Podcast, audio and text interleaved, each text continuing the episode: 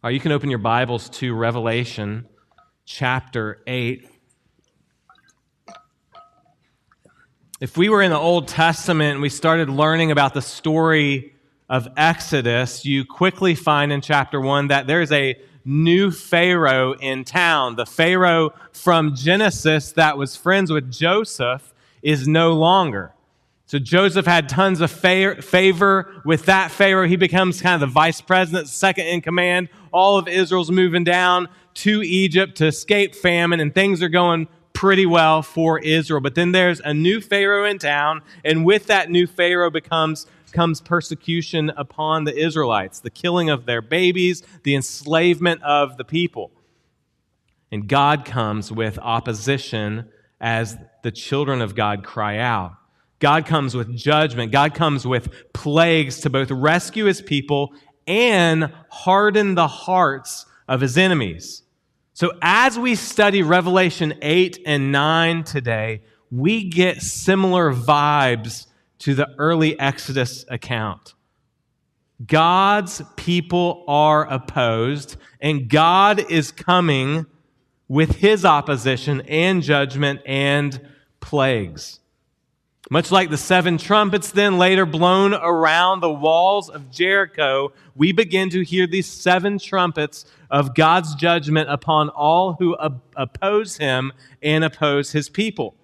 And we find, much like with Pharaoh, get this, the hardened hearts get harder. The hardened hearts get harder. That's a, that's a major portion of understanding Revelation 8 and 9. So look at Revelation 8. We covered to verse 5 last week. We're starting at verse 6 today, and we're going to read the rest of Revelation 8. We will cover all of 9 today, but we're going to skip over to verse 20 and 21 just to kind of show you the hardening that's going on. Let's start with chapter 8, verse 6. Now, the seven angels who had the seven trumpets prepared to blow them. The first angel blew his trumpet, and there followed hail and fire mixed with blood. And these were thrown upon the earth, and a third of the earth was burned up, and a third of the trees were burned up, and all the green grass was burned up. The second angel blew his trumpet, and something like a great mountain burning with fire was thrown into the sea, and a third of the sea became blood, and a third of the living creatures in the sea died, and a third of the ships were destroyed. The third angel blew his trumpet, and a great star fell from heaven, blazing like a torch, and it fell on a third of the rivers on the springs of water. The name of the star is woodworm, or wormwood, sorry, wormwood. A third of the waters became wormwood, and many people died from the water because it had been made bitter. Verse 12. A fourth angel blew with tr- uh, his trumpet, and a third of the sun was struck, and a third of the moon, and a third of the stars, so that a third of their light might be darkened, and a third of the day might be kept from shining, and likewise a third of the night. And then I looked, and I heard an eagle crying with a loud voice as it flew directly overhead Woe, woe, woe to those who dwell on the earth at the blasts of the other trumpets that the three angels are about to blow. Skip with me to verse 20 of chapter 9. The rest of the mankind who were not killed by these plagues did not repent of the works of their hands, nor give up worshiping demons and idols of gold and silver and bronze and stone and wood, which cannot see or hear or walk, nor did they repent of their murders and their sorceries and their sexual immorality or their theft. May God bless the preaching and reading of His Word. And just a warning today, got two points mainly from this. The first point is basically the entire sermon, and the second point is application. So 35 minutes from now, when I'm still on point one, don't get freaked out. Okay? All right, point number one is this God responds to the prayers of the saints, the six trumpets of judgment on the wicked. Now, there are seven trumpets, but just like the seals, there's the sixth, then a, a pause in the narrative, and the seventh comes back. We'll hit the same way with the seven trumpets. So, seals and trumpets and uh, bowls, we'll see lots of parallels. I'll talk about that in a second. Now, as we remember, um, these trumpets began with the prayers of the saints. We saw in chapter 6, seal number 5 was the saints under the altar praying to God to do something. Do something about this persecution and opposition that's coming upon God's people. Much like the Israelites in Egypt crying out to God, crying out to Yahweh with prayers and groanings, we've got similar things going on in these chapters. Chapter 8, verse 4 we find that the prayers of the saints rose up before God. And then the fire is poured out. Then the trumpets are introduced of God's judgment. And as we enter the study of the trumpets, we've got to remember two things about um, apocalyptic literature. This is not the normal thinking or what we probably normally read on a daily basis. So, number one, with apocalyptic literature, what is said is often not literal, but symbolic. So we've got to read the whole Bibles to then understand what's going on. If it's referencing, if what we're reading in Revelation is referenced in other places of the Bible, that's going to be massively important. And number two, the seals, the trumpets, and the bowls. Looked at the seals over the last two Revelation sermons. Today we're going to be talking about the trumpets. In the future, we'll be talking about the bowls. They're showing the same events but from different camera angles. The big word we talked about last week is recapitulation. Recapitulation. We find like the goal line stand at the football game you watch where did the ball get over the line or not? And they show this angle and that angle and this angle to see. We see different angles of similar things within the seals and the trumpets and the bowls. So we find in the trumpets many of the threads that we saw in the seals. What's interesting as we get to the bowls, it's almost verbatim of, of trumpet number one, bowl number one, trumpet number two, bowl number two, like that. It's, it goes almost verbatim with the bowls. But there's an intensification as you go. Things heat up. Even as we get into uh, chapter 9 today, you are going to feel the intensification of what is going on. We find similar patterns like seals 1 through 4 grouped together, trumpets 1 through 4 are grouped together. These are the actions and judgments that take place throughout the church age. These are the judgments that each generation endures. And as Josh said a few weeks ago, these judgments are for the punishment of unbelievers and for the refinement of believers. We will also see the seals, trumpets, and bowls that each end with final judgment. And we know there's not three final judgments. And actually, throughout Revelation, you see the final judgment pictured even other times beyond these three different moments of the seals, trumpets, and bowls. So if you're not thoroughly confused right now, stay with me. I'll help you. I hope. So the seals, trumpets, and bowls are called the judgment cycles, each with a different emphasis, each with a different camera angle. The seals have the camera angle of believers. They're looking at how believers are handling the trials they face. The trumpets that we're going to be looking at today are focusing on unbelievers. It's focusing primarily on un- unbelievers and then how creation kind of uh, devolves as uh, and is undone in the world. And the bowls are a bit more direct, shorter accounts, restating the trumpets, but really an emphasis on the final judgment, which as you get further in Revelation, the final judgment is a lingering thing that the author wants us to focus on. So let's look at these trumpets in chapter 8 and 9. We must note the link of the plagues of Egypt, like I talked about earlier. In Exodus, these four trumpets have similarities. So G.K. Beale, a scholar, says the lens, the glasses we've got to put on as we're looking at these trumpets is the Exodus account. Trumpet number one, hail and fire. It may not be literal, but speak of the dis- destruction of crops, food shortage, famine just like seal number three in Revelation 6 6.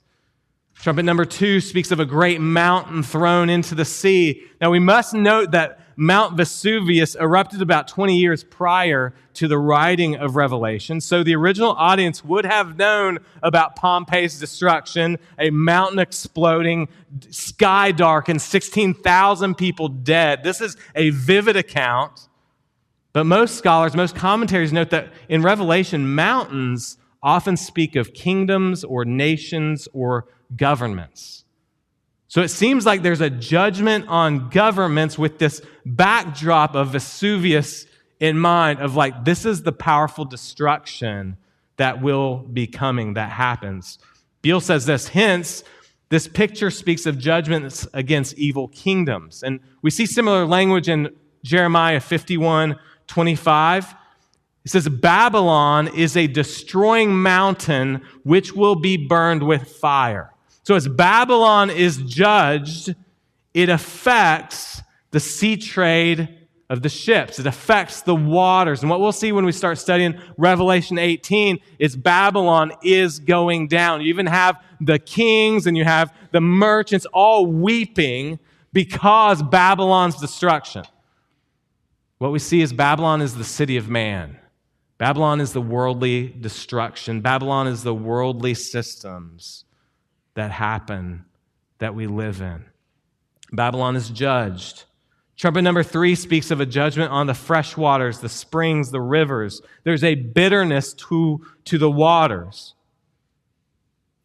Remember, John is painting with a palette of the Old Testament. You've heard me say that over and over and over. So we have a painter, we have some artists in here. You have your palette, you're using the color, and you're painting with the colors that are on your palette.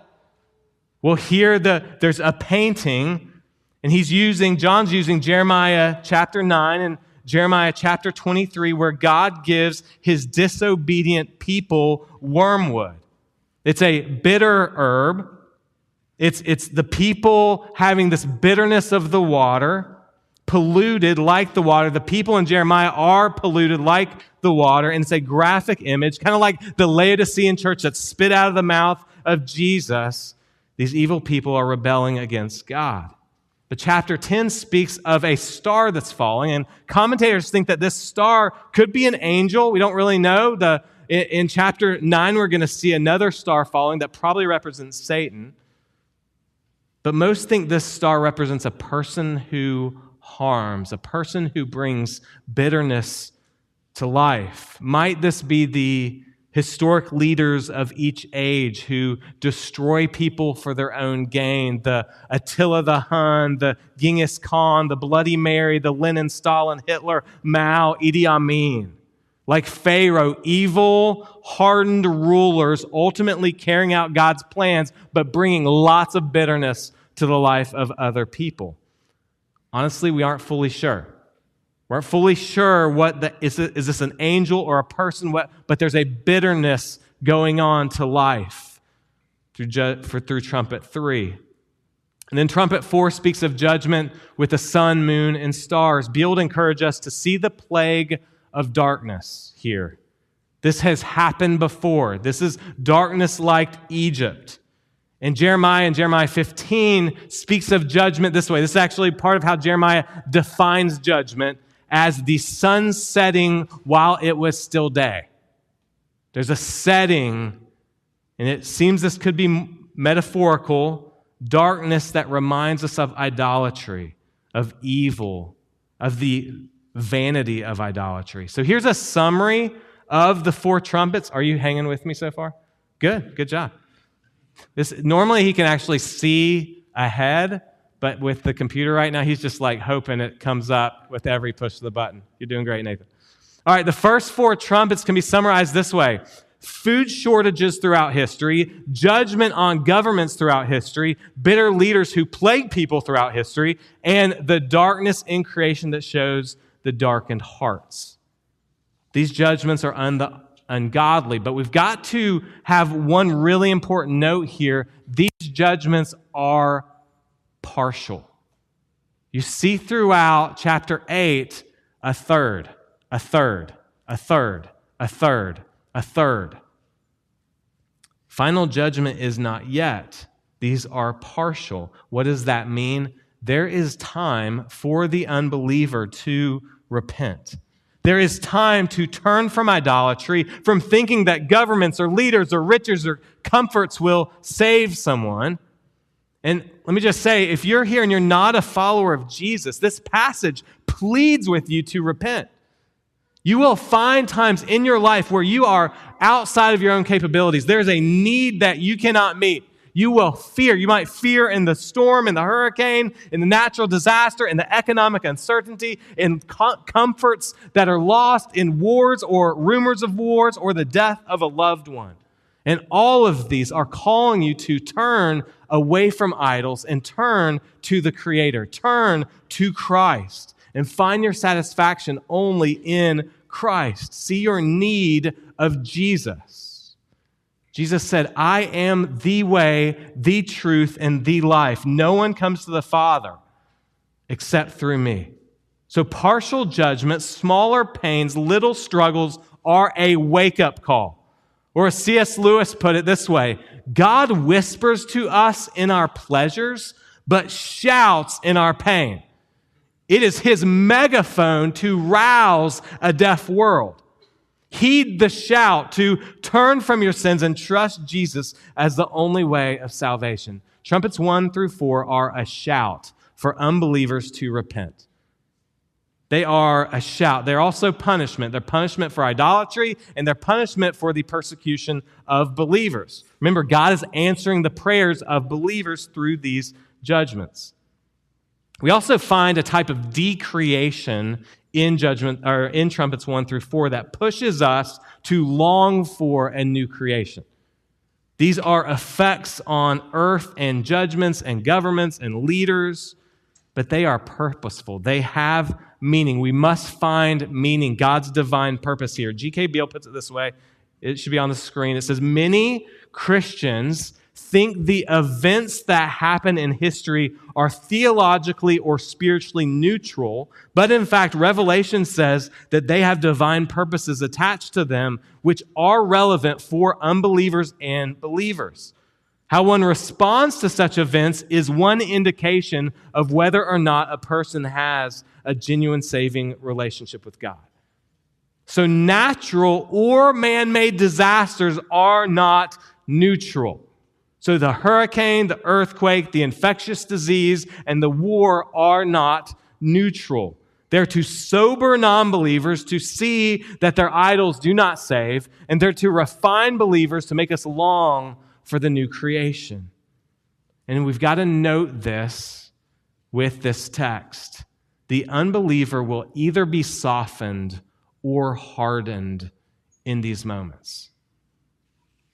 They will either be softened or they will be hardened in these moments. Now, Revelation 8, verse 13, is then a shift in our passage. It says, Then I looked and I heard an eagle crying with a loud voice as it flew directly overhead Woe, woe, woe to those who dwell on earth at the blast of the other trumpets that the three angels are about to blow. Now, as we've discussed many different times in the Bible, the way you emphasize things as you repeat it, God isn't just holy, He's holy, holy, holy. So when it's saying woe, woe, woe, it's like, man, this is this is going to be bad. The, the, the intensity gets ramped up. And that's what this eagle is saying. These are harsher than the first four, more devastating than the first four. Where trumpets one through four seem to affect human life as a whole, the destruction of creation, the government systems, trumpets five through seven, these woes, if you will, are a direct attack on unbelievers. So look at verse 1 of chapter 9.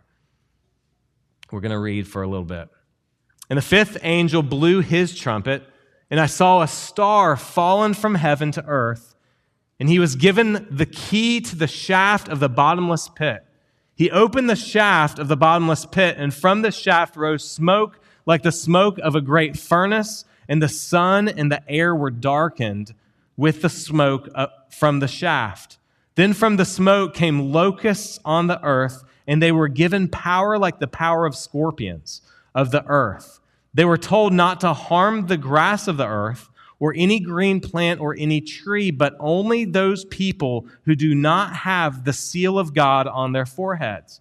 They were allowed to torment them for five months, but not to kill them. And their torment is like the torment of a scorpion when it stings someone. And in those days, people will seek death and will not find it. They will long to die, but death will flee from them. Verse 7. In appearance, the locusts were like horses prepared for battle. On their heads were what looked like crowns of gold. Their faces were like human faces, their hair like women's hair, their teeth like lions' teeth. They had breastplates like breastplates of iron, and uh, the noise of their wings was like the noise of many chariots with horses rushing into battle. They have tails and stings like scorpions, and their power to hurt people for five months is in their tails. They have as king over them the angel of the bottomless pit. His name in Hebrew is Abaddon, and in Greek, he's called Apollyon. Verse 12 The first woe has passed. Behold, two woes are still to come. The intensity ramps up. Greg Beale says it this way kind of summarizing this section demons are commissioned to torment hardened unbelievers by further impoverishing their souls and reminding them of their hopeless spiritual plight. Chapter 9, verse 1 speaks of a star that falls. It seems to be the story of Satan. So in Isaiah 14 and Luke chapter 10, we find the fall of Lucifer from heaven to earth the scattering of demons on earth in Luke 10 18. I was watching Satan fall like lightning, Jesus says. This is our history on earth, and this is the king in 9 verse 11 who fell Abaddon, Apollyon, Satan. Same dark angel. Verse 2 then speaks of the key to the bottomless pit, which is the authority that Satan had. Get that. The authority Satan had. We read in Revelation 1, verse 18, that those same keys are now in Jesus' hands. After his death and resurrection, all authority is his. Christ now has authority on earth that Satan used to have. Verse 3 then speaks of the locusts. And it, notice that says the locusts are given power. Now, most commentators think these locusts are demons coming from the pit, these fallen angels who roam the earth and desire nothing more than to steal and kill and destroy those made in God's image. But notice their power. The text says it is a given power. This is not a power that they have. This is a power that is borrowed. God gives and he allows this power. Just like the locust insects that serve God's purposes in Egypt, these locust demons serve God's purposes on earth in the trumpets. But verse 4 is interesting because the power is also limited. These demons don't hurt creation or much of it. Plants and trees are guarded from them. That's what locusts usually do.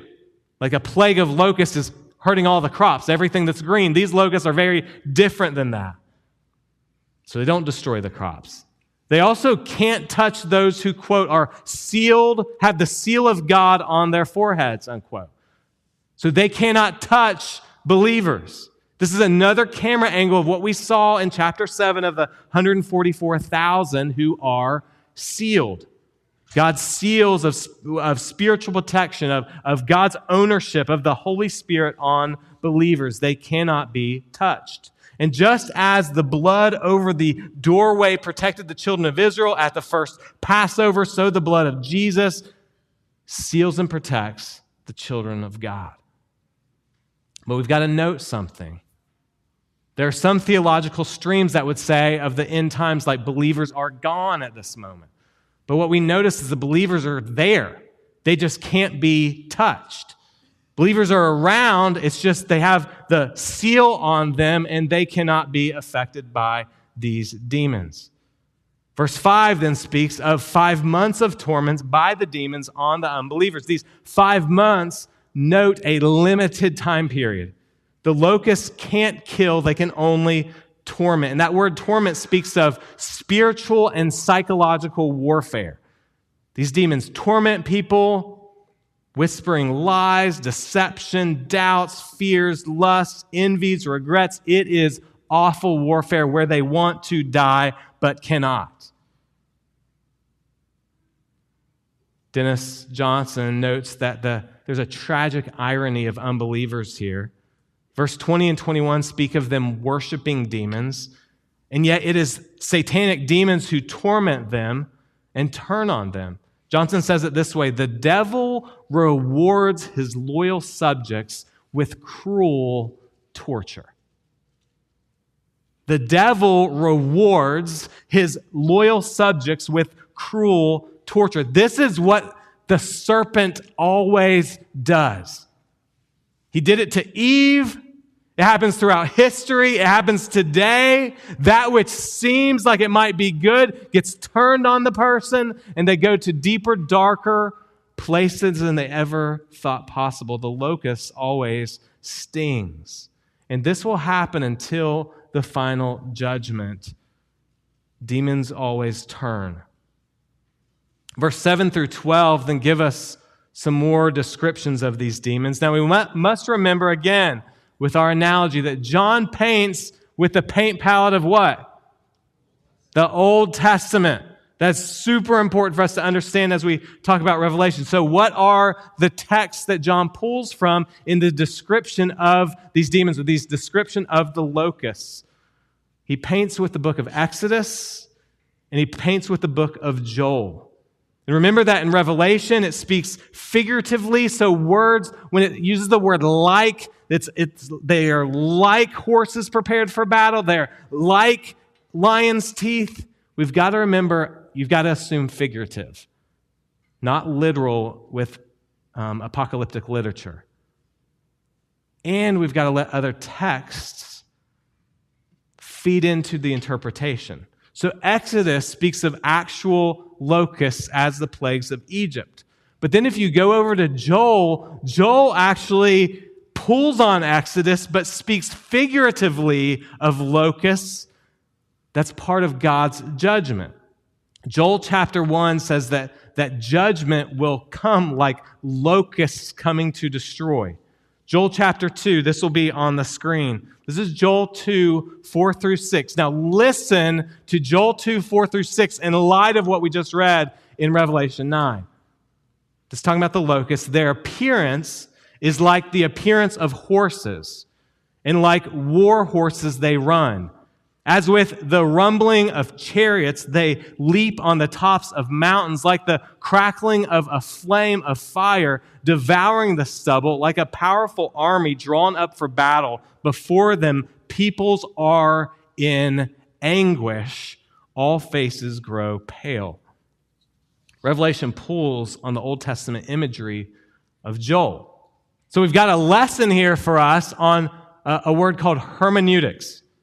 It's the idea of how do we read and interpret the Bible? Because many modern books, movies, and even pastors will read about the locusts and think helicopter. But let me just say that's the wrong instinct. Here's a quote by G.K. Beale To have the first instinct go from John's time to modern warfare, that this is helicopters, is the wrong instinct. We've seen over and over that John is pulling from the Old Testament. We should go from the book of Joel, where locusts are battling, bringing judgment, and have the faces like men, and think about Joel, not go to Apache helicopters. We've got to do that when we read the Bible, and that's not just for Revelation. If you're picking up your Bible in the morning and you're reading the Bible and it's like, you know, I can do all things through Christ who strengthens me. Okay, I'm going to jump off my roof and fly. You're an idiot and you probably have a lot of broken bones. We don't go from the Bible to modern day. What was Paul talking about when he said that? He was talking about contentment. I can be in hunger or I can be full. I can do all things through Christ who strengthens me. I can be content. It doesn't mean I can make free throws. I love Steph Curry. It's the wrong context, man. Like it, it's, it's just, we've got to understand this with hermeneutics. Biblical interpretation matters. Or as my New Testament professor said, do not take the text kicking and screaming out of context. We've got to care about what the original author wrote and why he wrote it and what the original readers were getting from it. That's going to be super important as we study Revelation, but it's super important as you study any part of your Bibles. So, what we find in trumpet number five is that God is using Satan and satanic influence to punish unbelievers. Let's then transition to trumpet number six. Look at verse 13. You'll notice this intensifies even more. Then the sixth angel blew his trumpet, and I heard a voice from the four horns of the golden altar before God, saying to the sixth angel who had the trumpets, Release the four angels who are bound at the great river Euphrates. So the four angels who had been prepared for the hour, the day, the month, and the year were released to kill a third of mankind. The number of mounted troops was twice 10,000 times 10,000. That's 200 million. I heard their number, and this is how I saw the horses in my vision, and those who rode them. They wore breastplates and color of fire and of sapphire and of sulfur, and their heads of the horses were like lions' heads. The fire and the smoke and the sulfur came out of their mouths. But these three plagues, a third, by, sorry, by these three plagues, a third of mankind was killed by the fire and smoke and sulfur coming out of their mouths. Verse 19, for the power of the horses is in their mouths and in their tails, for their tails are like serpents with heads, and by means of them they wound.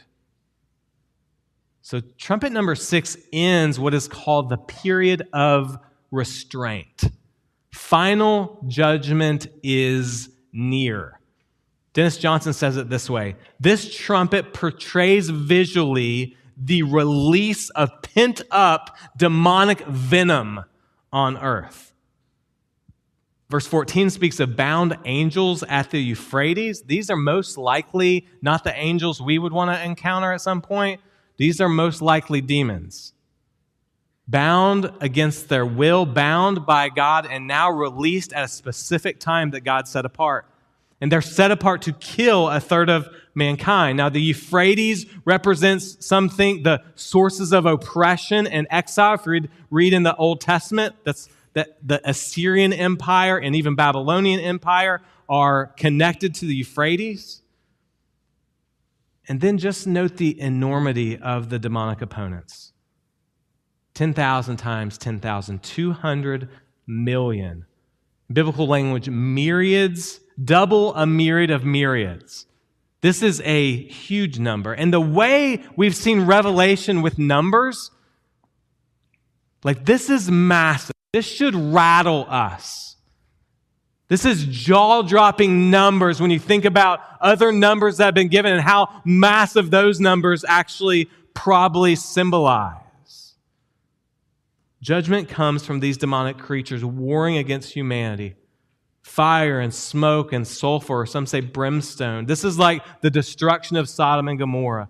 Verse 19 says, The power of the horses in their mouths and in their tails. Some think that that mouth, speaking of the demonic deception and seduction, as we continue to study in Revelation, you'll see deception and seduction of Satan all over the place. And lethal tails, possibly speaking of persecution. So, so Revelation, when it's speaking to believers, it's talking a lot about seduction and a lot about persecution. You are going to face seduction, or you are going to face persecution, or you're going to face both. This is really bad. This intensifies. But we want to ask why. Why is all this happening? What is God's purpose in it? And how does it apply to us today? Point number two is this the purpose and application. We must remember the lens of the Old Testament that we need to have as we read Revelation 8 and 9, specifically the Egyptian plagues. At the end of chapter 9, it's interesting. These trum- trumpets are not even just called woes anymore, they're actually called plagues. In verse 18 and in verse 20 and 21, they're called plagues. They're supposed to draw our image, draw our gaze back to the plagues of the Old Testament. We get a key to understanding this passage in verse 20 and 21. Look at that with me. The rest of mankind who were not killed. So just picture this. I mean, this, this passage, when I was studying this a few weeks ago, these, these messages, by the way, take way longer than like normal messages because I don't know if you felt this, but as I read, I was like, what the heck does that mean? So just trying to dive into people who are way smarter than me. So as I was reading 20 and 21, after reading about the millions and millions of demons or whatever's going on, they're locusts and they're coming at people and they're killing people and all this is going on. And then you read 20 and 21 and you're like, what? What?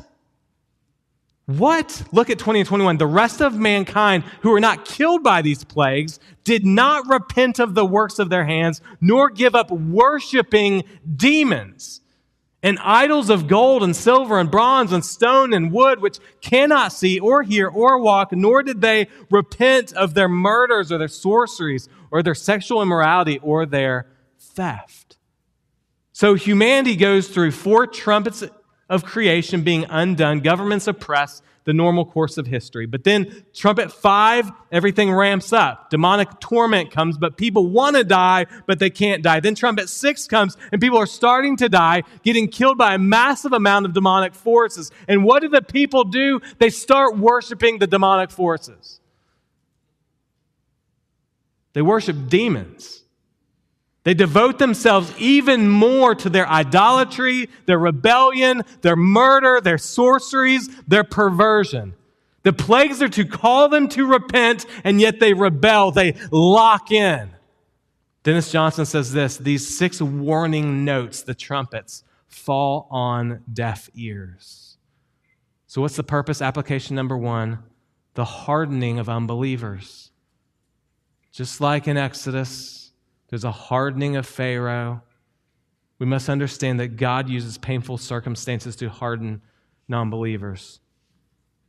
There's a hardening here. You just feel it as you read 20 and 21 in context.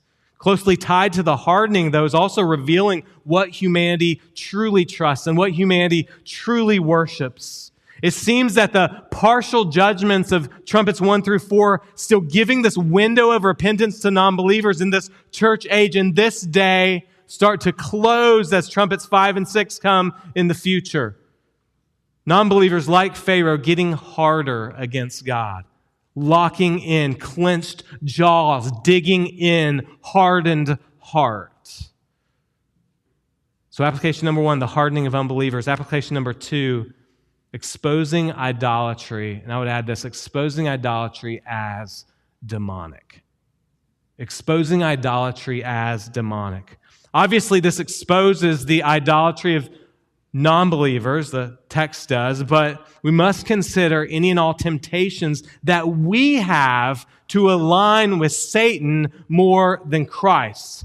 It would be wise for us as we read this text to consider our idolatry is equally demonic. Any loyalty we have to anything other than Christ is equally demonic. It may be we worship our independence, our freedom, our country. We can worship guns and the right to bear arms. We can worship safety. We can worship comfort. We can worship materialism. We can worship plans. We can worship agendas. We can worship kids. We can worship grades. We can worship their future. If we're the student, we can worship our performance, our academic success. We can worship sports, jobs, security, and having jobs. We worship ourselves, our image, our reputation. But we've got to ask this do we view all false worship as demonic? It's evil. It's running from Christ. It's why Christ had to die. Do we run to repentance? to the cross where Christ died for that sin too, that idolatry too, and say, Lord, forgive me again. for running away from you. Help me, forgive me, fill me with afresh with your spirit to walk in new life that I have in you. Application number three God's purposes in suffering. To restate that C.S. Lewis quote I had earlier God whispers to us in our pleasures, but shouts in our pain. It is his megaphone to rouse a deaf world. Suffering comes to unbelievers, but also to believers who live through trumpet, trumpets one through four. We have creation falling apart around us. We have governments and leaders doing wrong. Is your suffering a megaphone that rouses you, awakens you, helps you to run to Christ? And specifically, this passage helps us consider suffering when others oppose us when their antagonism is for our faithful witness.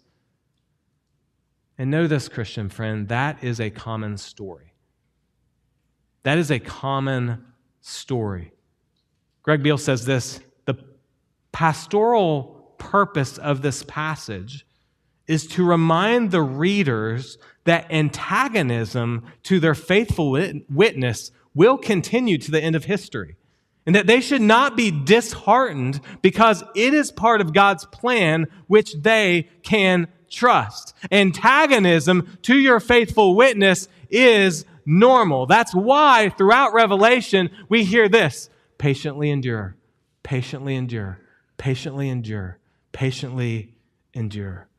Friend, are we patiently enduring in the midst of opposition? And application number four God answers prayer.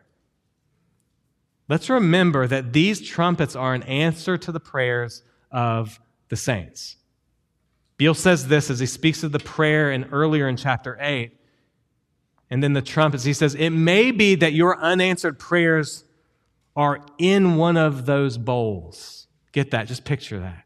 God is waiting until the time is right. And one day your prayers will be poured before the throne and will unleash the renewal of all things. When you pray for justice, the ultimate answer may be the final judgment. When you pray for peace, the ultimate answer may be the reign of the Lamb. When you pray for healing, the ultimate answer may be the resurrected body. When you pray for joy, the ultimate answer may be the wedding feast of the Lamb. The saints under the altar are praying, How long? And God answers. And the ultimate answer is glorious. Have any of you guys ever been to Wanamaker Water Park? There's this part of Wanamaker Water Park where it's like kind of the kids' part, and it's like this playground thing, and there's this big bucket on top and the water just pours into this bucket. If you go over to the bucket and you're waiting for the bucket to be poured out on you, it feels like it takes three hours to fill.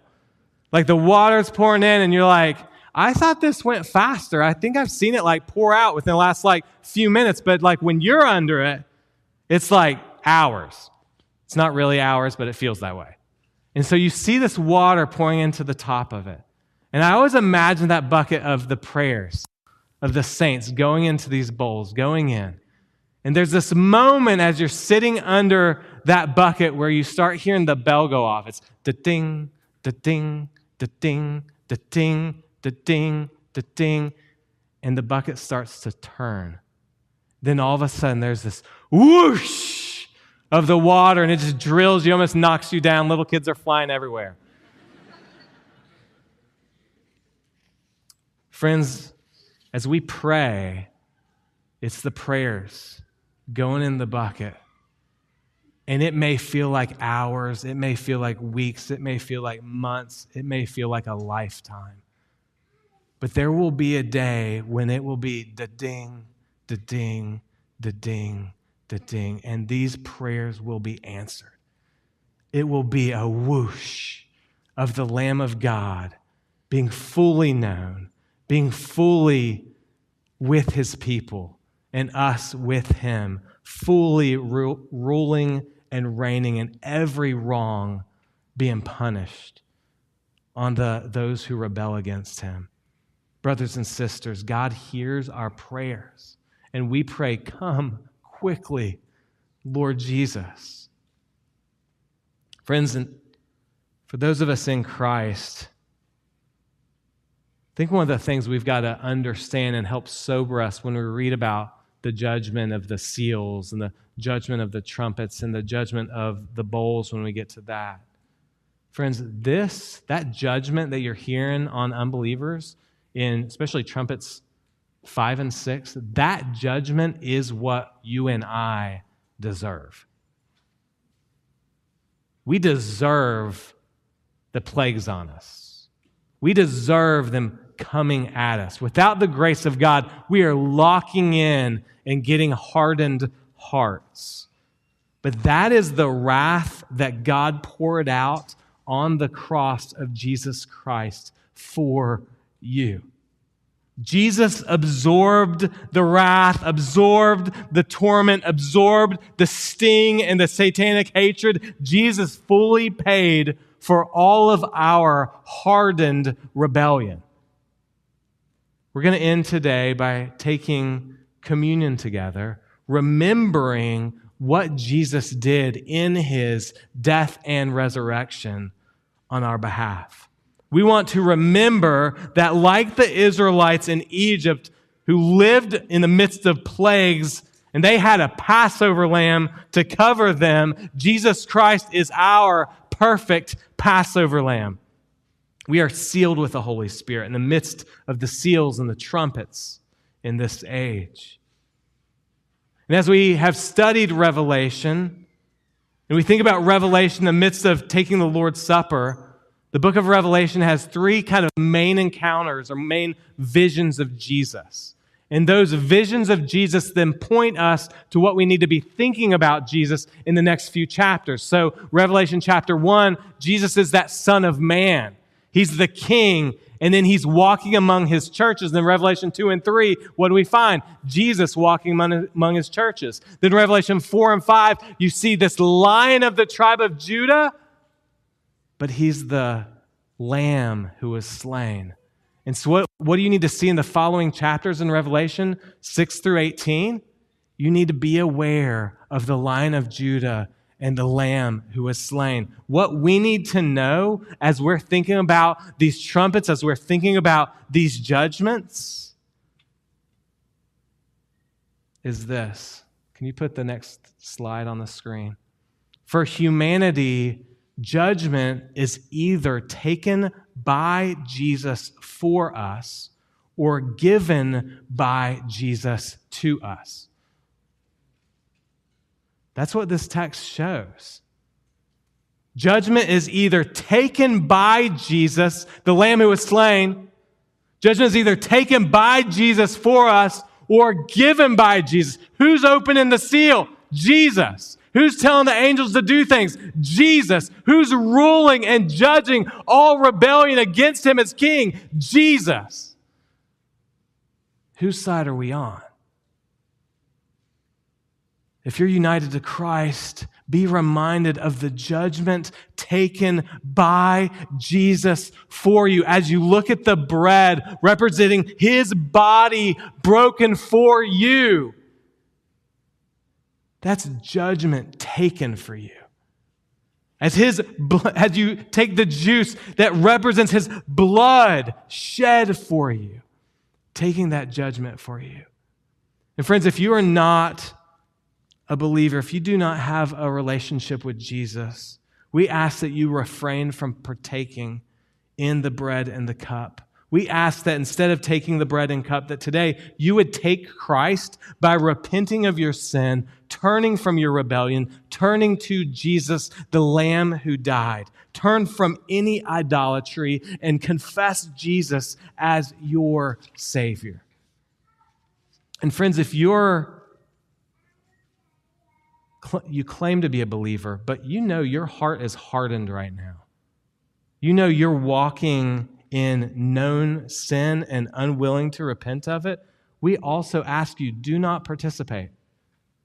This is a time for you to repent. This is the, the church doing a gracious thing to you, saying, please repent. 1 Corinthians 11 says that if you don't partake in a, in a worthy manner, if you partake in an unworthy manner, there can be consequences and we believe the scriptures are true. Please take this in a worthy manner. Let's be a repentant people. So when you're ready, please go to one of the five stations. Set. We've got one here, here, here, and I think two in the back, maybe. And we're going to go and take the bread and cup and head back to your seat. Just take time to pray. And here's the thing take time to thank Jesus for taking the judgment that should be poured out on you. It is a gracious thing of what Jesus has done. This is a gracious reminder of what he's done. And Jesus, friends, is our King. He's done this for us. This is a loving thing. If you ever wonder, is God for me? Yes, He is. You can now go to the stations and hold your bread and cup until we take it together in a few minutes.